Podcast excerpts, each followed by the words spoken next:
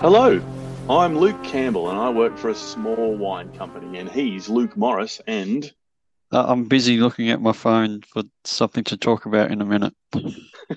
and together we are Luke's Talk Wine. We talk about all things wine and booze and popular culture. Think when to drink, why we drink it, and the culture that surrounds drinking. Hello, Luke. Hello, Campbell. How goes it? Uh, uh, yeah, I've got two options for you. Uh, do you, do you want to do your, your spiel about what's happening in today's episode, or do you want me to jump straight into the two ideas I've got? I have got for you, as I do every week. This is, in fact, season three, episode 18. Season three. How do we keep getting renewed? and we have got an amazing topic, actually. We th- This week's topic is actually drinking wine. It should be an adventure. And I have a listener question for you. And this is a good question from Susie in North Sydney. And Susie writes, this is a pertinent question, actually. Susie writes, How can a wine with no sugar still taste sweet? Good question, Susie. We'll at- address that a little bit later today. And as always, if we've got time, we'll discuss on what we've been drinking uh, and we'll work through that later in the episode. But as always, and every week, as we ask, we couldn't have a week without it. Luke Morris, what's been happening in your wine world this week, pal? Um, so I'm back from New Zealand, and one of my notes was while I was in Queenstown, um, going around bars and everything. One of my friends was they just wanted red wine, and they wanted Shiraz, and the house wine in two places, and the only Shiraz I ever saw anywhere was all from Barossa. and I just found that really. We've talked about this when I went to New South Wales and Sydney. I was like, where's the local wines people? Like, I don't get it. I don't understand why. Like, I, I, I understand. I didn't, I didn't fully grasp the reach and the, you know, the, uh, know, what, what do you call? The, the, the reach, the, the size is also the other thing. The size and the rate of Barossa Shiraz. Like, it's a big area and big producer, I know, but to, for to you know, it's all over New Zealand as well. What's going on? Well, if you're in Queenstown, there, you know, it's one of the coldest places on planet Earth. It's got z- zero UV in the summer. Like it, it's probably too cold to ripen Shiraz. So to be no, I bet you they were selling plenty of Pinot and Pinot Gris and Pinot Blanc and Pinot Yeah, Noir, but Hawke's, there's Hawke's no. Bay's a, a country like I'm just the fact that they've gone. Oh well, in order to get red wine, we're going to have to go to Australia. It's like you do make red wine in your own country. You realise this, don't you? Oh, Hawke's Bay Syrah is a thing. Like, It's a good thing too. yeah, Yeah, there are some terrific Hawke's Bay Syrah producers out there. Is it just that there's so few of them that it's that like the bulk production in in Barossa is still easier and cheaper and you know there's more the arm flex of sending stuff getting getting that across you know it to me it feels like going into a Melbourne restaurant or somewhere and the only reds they have on the on the on the list are from France and it's Well, geez, that, that, that happens. That still happens today. Oh, but is but is that because they're being a bit of a ranker, or is it that because they legitimately think that that's the only place they can get good red wine from? That is a really good question. Either way, they're, they're being a dickhead. Yes, I, I, see where you're going there because, because you're right. You, you, your argument is why aren't they serving their own exponents? But I think you se- you semi-answered it just back to the Queenstown case study. You semi-answered it there because it's a cost thing, right? They could probably get and serve and list Barossa Shiraz cheaper than what they could do it for Hawke's Bay. A lot of the guess so. Hawke's Bay Syrah offerings aren't inexpensive, Um, I mean, albeit they'll be beautiful by the glass, and you, you might be able to serve it under Coravin or something like that. But that's all with the cost. If you're just at a pub and you want to serve, you know, a, a, a red wine with weight, it was, it's probably cheaper for them in Queenstown to have a Barossa Shiraz. Yeah, that's true. Because I went to that place. I mentioned there was a, a Touriga listed. Oh, yeah. And um, I, I when I went back into there, I noticed that it also had the letters NV underneath it, and Ooh. I realized, oh, this is that's a fortified. Um, so I went over to the table wine section, and it was mostly all Pinot, apart from one, which was a like a GSM and Viognier, and it was a really good, like Rhone Valley esque um, red, which I can't remember from where it was. It might have been Gisborne maybe. Yep. Mm. Um, it was really good, but it was one of these things where you, I, I don't really know what the term is. Is they're all pressured the gas, so you put your little card in the thing, you press the button, and you get a certain amount of tasting out. And it was like fifteen dollars for half a glass. They weren't mm. cheap wines, and that's probably yeah. It. They call they call they called an an uh, we used to use them in London, enomatic. They're an enomatic machine, and so they're entirely cased in glass and they're a gassed. Yeah. Um. Yep. Yeah. En- enomatic. E N O matic. Enomatic. Yeah. But you're probably yeah. right. It's probably a cost thing. It's probably the fact that because there's only a few areas in New Zealand that will ripen well, and if they do make it, they make a really good quality wine. Whereas if you want something bulk and, you know, shove it into a bottle and out the door. Mm. No offense to the Barossa, but they, you know, the, their climate conditions allow them the ability to be able to make stuff to that percentage, and that's why you you find them littering the planet. littering is a great term of choice. Littering the planet. Yeah. Speaking of littering the planet. Hi, this is Luke Morris from Luke's Talk Wine. I've written some books, so visit lukemorrisha.com.au. Go there, see the books, buy one, support the podcast. That's lukemorrisha.com.au, L U K E M O R R I S H A.com.au. Have a great day. And other numerous adventures. I want to talk about this topic, and and you've kind of you're already deep in the streets of it, really, Maury. So it won't be too um, won't be too much of a further bridge to cross. But drinking wine should be an adventure. You know, like you've had a little bit of an adventure there in Queenstown, and you've, you've yeah. I'm hoping you're not going to say we should be, you know, necking a, a magnum of Gewürztraminer while we're bungee jumping or something. I'm not. I'm not. But what I'm trying to emphasize here in, in this week's topic is if you're drinking the, the same old crap, you know, week in, week out, just to get drunk, then you're not really enjoying all the uniqueness a wine has to offer. Wine, amongst other things, is an accompaniment to many of life's great experiences. Drinking wine should be an adventure, no? I think I've got plenty of customers that would tell you you're wrong. Not not not to say that I think you're wrong, but to take mm. the hmm. other the other point of view. I sell so much Barossa Shiraz, as much as I've just sort of bagged it out as not I'm not really bagging it. It's just I, I, want I want some variety. You want some variety. We want some variety. Yep. But I yep. have so many customers that are like, I know what I like, and I like Barossa Shiraz, and that's what I want to drink. And they almost to a point where it then becomes this hard to differentiate nuance where they like one Barossa Shiraz and not another Barossa Shiraz and it's like it's basically the same thing, but they see a world of difference between the two.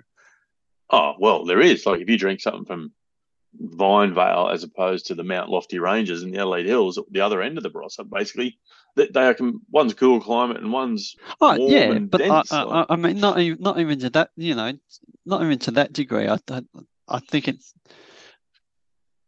but back to back to the point of being an adventure. I think some people are over the the adventure. Maybe they're over the adventure of wine.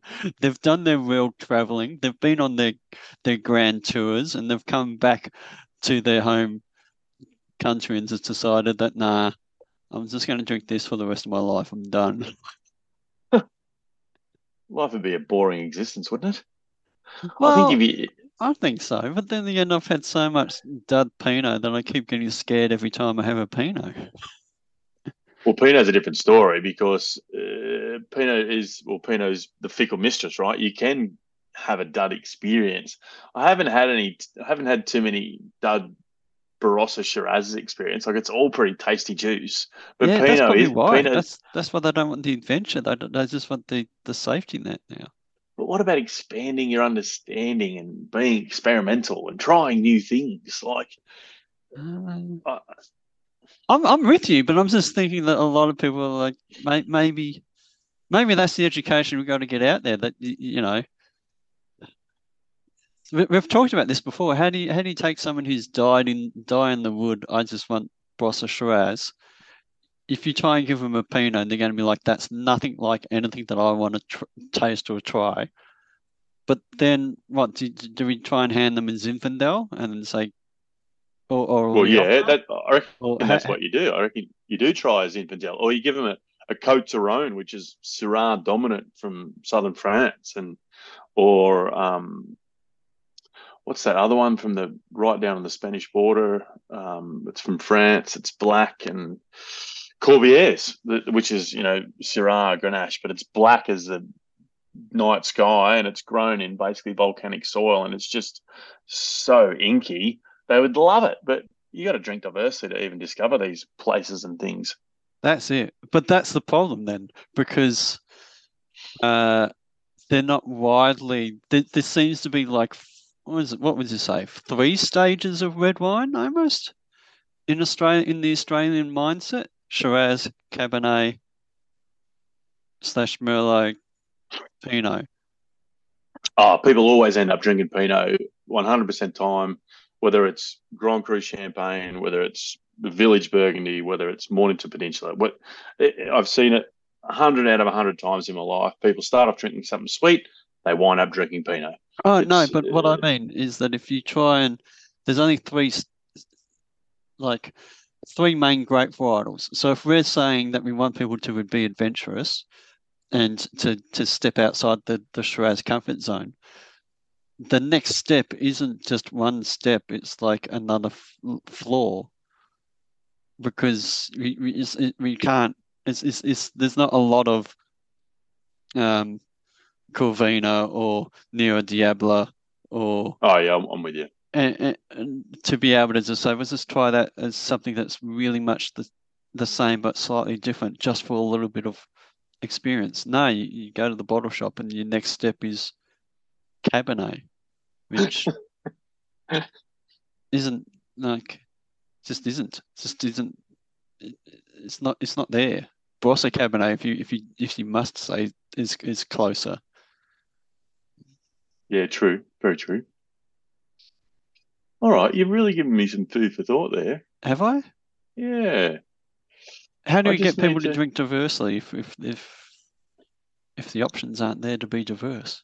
Well, uh, yeah, but it's the you bury the lead there. It's about the education, you know, in podcasts like this, very informative. Or, um, you know, along the way, it's a little bit of that education. So when they're buying 11, bo- 11 bottles of Barossa Shiraz, you, you stick a Cote Rhone in there, or you, you sneak a Zinfandel in there, or, or something, and they come back to you and they go, "Oh, what's this?" Like, you know, Yeah. Yeah, so you, it's about trying to um, give that one one night of adventure. yes, that's it. But that might turn into more. That might turn into more adventure. Yeah. No, I like it. Hmm. So what? Heaven How? forbid that. Heaven forbid they might get it, become a, a wine snob. You know, lurking around every corner, just wanting to taste something different. Well, let me let me throw a few great varietals at you, Okay, and do it. so the so the listener can be if if if a listener's out there and they're die in the wood, I just like Margaret River Cabernet as an example. What would be the the step, not like a completely different floor of a building, but just one step different that that might open their eyes to, hey, th- actually that's really good. How do I get more of that? So let, let's let's start with you've got Mm. a Cabernet drinker. What's the one step sideways of Cabernet that you would like to to get them to try? I would like, if they're a Cabernet drinker, I would like them to taste a blend. Yeah. That'd be, you know, so that'd be a blend either from New Zealand, um, Tasmania, the Loire Valley, and that would be my one step for Cabernet. Try blend. Is it is it adventurous to just go a different region? Just just as uh, so if someone's a Margaret River Cabernet drinker, do you say, "Oh, try a Cabernet from New Zealand"? Anyone, blend or straight, just try a different country. Do you think that's adventurous? Is that adventurous enough, or do we, do we want them to get a Well, different? you, you, you said just Grape. one step. So I think if you wanted to go a different grape, an, al- an alternative yeah, to Cabernet would be something like Malbec. So try a Malbec Ah, from yeah. Argentina. there we go. There's an Yep. idea. Right. Yes. Okay. So am, I, um, am I on the wavelength now? Is that I like that. going? No, I like. I yeah, like right, that. right. Um, yeah, okay. Let's at me. go. Let's let's let's let's move over to white wine territory. I love Mm. Chardonnay, and and I like the the big, bold, full-bodied kind of Chardonnays. Where, where am I stepping to? I think you're going and you're looking for an Aligote. Yes, I was thinking the same thing. Snap. There's not a lot of it, but I've, I I sell some, and it's really hard to sell because it's uh, like somebody says, even if they say they want Burgundy, and I'm like, oh, yeah, this is this is good Burgundy. It's actually made, and then as soon as I say it's actually made, I think, oh no, I've got to finish that sentence, and I can't use the word Chardonnay, and they're gonna be like, oh, I don't know if I want that. It's like you do want it. Yeah, you do want to get it in your glass. Ah. All right. Why Aligote? What what what do you what do you think Aligote? Well, well, Aligote, it may not have the the the length or the the the acid structure of Chardonnay, but it does have a full round Chardonnay hit type palate, and it often does get a little bit waxy, a little bit mealy, a little bit orchard fruity, like Chardonnay. It just doesn't have the the the the power packed weight of Chardonnay, but a great alternative and probably one of its closest living relatives. It is, it is indeed, indeed. Um, okay, let's go with uh, another very popular grape varietal around Australia, Sauvignon Blanc. Yes. So a great alternative to Sauvignon Blanc would be a Spanish Albarino. Oh, yes, okay. Yeah. So Albarino from the top left-hand corner of Spain, uh, Rías Baixas. Um, Incredibly a- cheap and love and not as pungent. No, nowhere near as pungent. Great value, but it has that same kind of lifted floral notes on the nose, and it has the same lick of acid on the back palate. Love that call. That's a good one. Uh, I'll give I'll give you two more. Um, let's think of so we've done two whites. Let's do two. Let's do let's do the two reds then. Let's let's go the right. let's go the two popular ones. We'll go with Pinot first of all. Pinot Noir. I'm a Pinot Noir drinker. Eh, Pinot Noir is so hit and miss for me, Campbell. Pinot Noir is hit and miss, but I really love it. What what's another great variety I could probably have a go with? Well, if you love Pinot Noir, you love fruit. So I'd go straight into a single variety Grenache. A Ah. Grenache. Yep, I would. And so Grenache often delivers what Pinot promises. So have a look at it. It meets the palate in the same way. Often Grenache is a little bit darker, but it does have that underlying savory, sweet kind of core of red, dark fruits, which you're loving in Pinot. Um, it doesn't have the acid, and nor it does have some tannins, but yet Grenache. Go Grenache. Good work. All right. Um, and the last one, the big ballsy, I'm a Barossa Shiraz drinking kind of guy. We've, we've named a few great varietals, but if you had to pick one out, if you if you had to pick one for me, Barossa Shiraz drinker, who just wants to try something one step to be adventurous, what are you picking off a shelf for me? I, well, we mentioned it earlier. I'd have to go Zin, but It has to be other- Zin. the- it doesn't have to be. We mentioned Zinfandel earlier. Yeah. What I would do is I would go towards something like um. Oh, Boom. oh wow, mic drop. Yeah. Uh, uh, there's going to be plenty of uh, men of you and my generation and above clicking a. Can you hear that? Clicking, click, doing the, doing the clicks, hearing the word Durif. Yeah. Oh, yeah. Now, now I'm in a nightclub listening to some laid back jazz. Durif, thank you very much. Why Durif, my friend? Well, Durif has amazing fruit. It has an a, a- amazing inky texture. Uh, it has the, the, the bucket loads of, of balanced alcohol that Shiraz can sometimes present. It equally loves oak just as much as what Shiraz does, but it, it, it's varietally not too similar, albeit Durif is much more intense. Um, but yeah, so I, th- I think if people have had a Barossa and Shiraz and they think, oh, I just want something beefy, meaty, give me something, boom, Durif.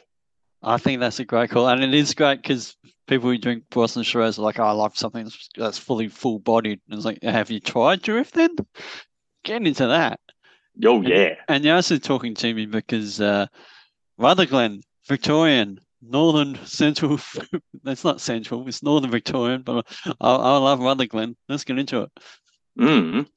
And the, the other alternative, actually, it's just come to light. Actually, I was thinking about Durif. The, the other one, we, we spoke about Cabernet, and it's not a lot of it's grown here, but a great alternative to Cabernet. And I mentioned Mendoza's um, Malbecs from Argentina.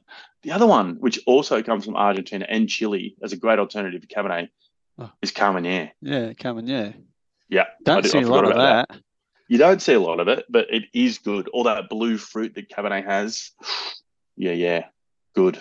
And that is an adventure. That is drinking wine. Drinking wine should be an adventure. So that's the fun thing because as we've gone through that, we've we've we've had the the staples, but then there's all these little grape varietals sticking around that do a really interesting job, and and they might be better for your taste buds, you know, as, as a Totally. listener. Absolutely. Hey, quick one from Susie in North Sydney. Mm. Um, we can do a whole episode on this, but how can Susie writes, listener question this week, how can a wine with no sugar still taste sweet?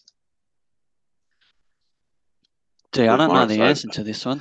O- over to you. I Over don't- to you. I don't I don't know the answer. I once someone once did a test and poured a whole bunch of sugar into a glass of water, mixed it up, and then I can't remember, but the, their argument was that the water doesn't taste sweet. You can't really taste sugar. But I was I can't remember if that's true or how that worked. Oh, I, ca- I don't I don't I don't know. I, ca- I all, the all, the only sweet wines that I've tasted all have had sugar within them. I don't. I, I can't think of an example that doesn't.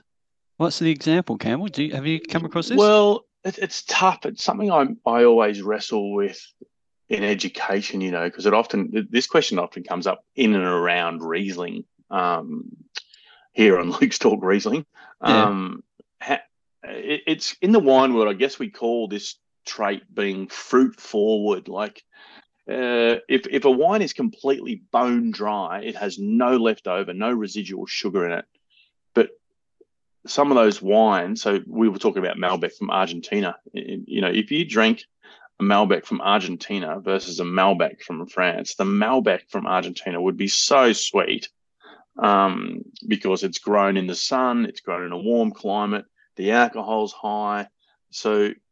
But it wouldn't have any residual sugar in it, or it might have, you know, one or Ah. two grams, if that.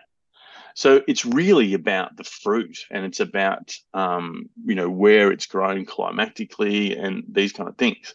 Um, there, I guess there are a few factors, but mainly it's the great variety and the climatical influence. Yeah, you're, you're Um, referring to that.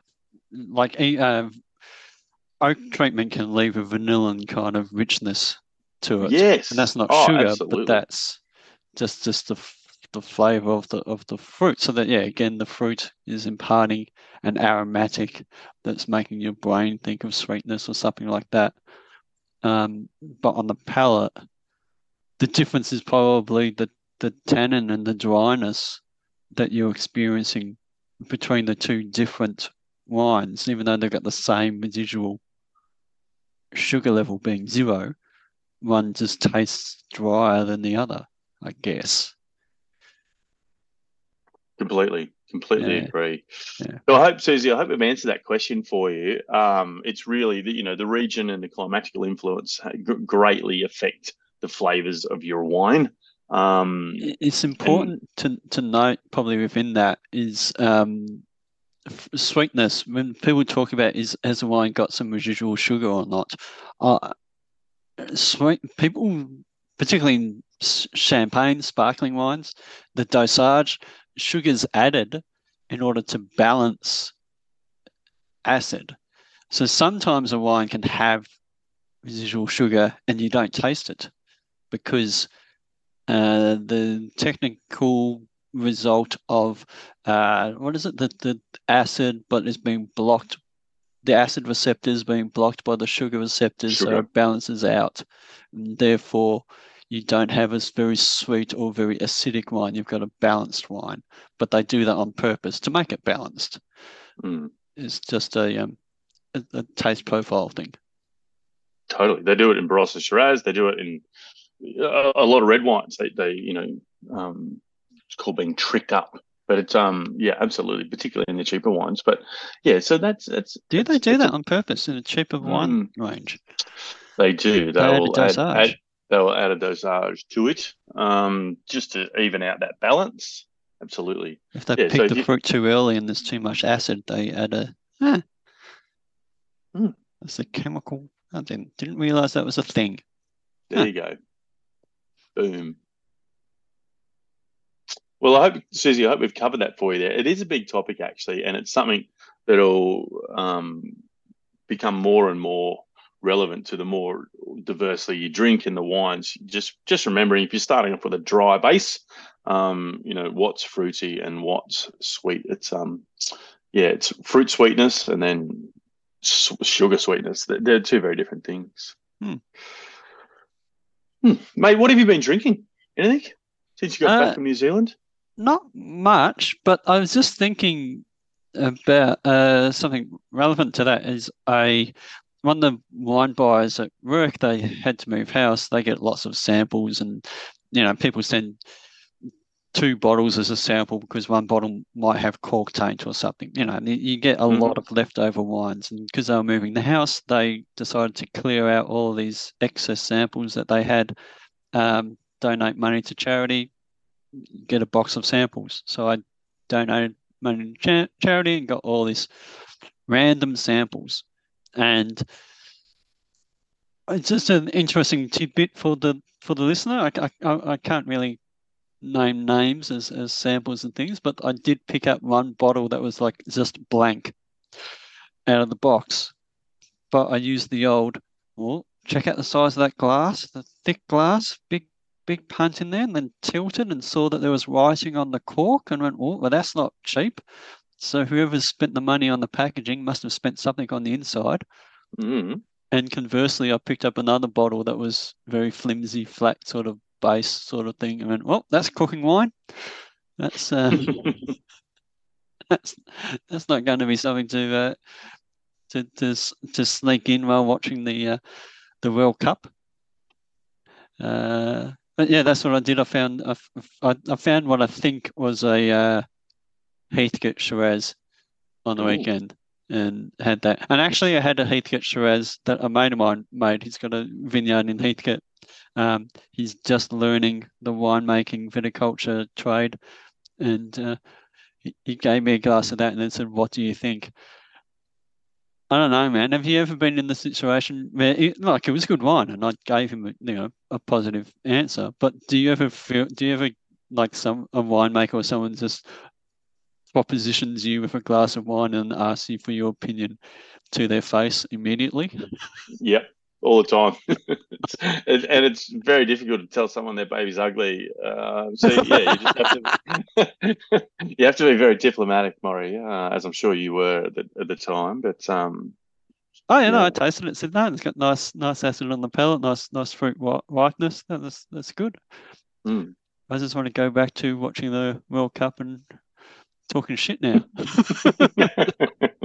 and on that, uh, a huge thank you to the listening audience. Thanks for being with us. This have you done anything? Do, do, do, do, you have anything to plug from your website? Oh, mate, um, I haven't been drinking a great deal actually, so um, I don't think so this week. Okay. Uh, no, no, I don't actually. But um, but thank you for asking all the same. But if you want to have a look at the website, dive in www.vinified.com.au. Our memberships are there, the retail, the wine accessories. There's uh, wine accessories are going off at the moment, whether it's our Christmas. code, code 38 for the Christmas or uh, wine books or our um, vinified wine aerators or anything. But you can have a look. They're all there on the site. Um, chime in. I have been Luke Campbell. You can find me on the gram at vinified underscore wine underscore services. He's been Luke Morris. Together we are Luke's Talk Wine. And in the words of Tony Barber, keep smiling and bye for now. Bye bye. Vinified are the wine cellars specialists. We're Australia's only personal sommelier service. Our sommeliers work with you to build your cellar. Our aim is to bring you the wines from the freshest new producers, all based on your tastes. We can come to you, source your wines, present tastings. Think of Vinified as your wine concierge. We can do retail, we can do tastings, we can host your dinner parties, or we can procure you that rare wine. Vinified is proud to be associated with Luke's Talk Wine. www.vinified.com.au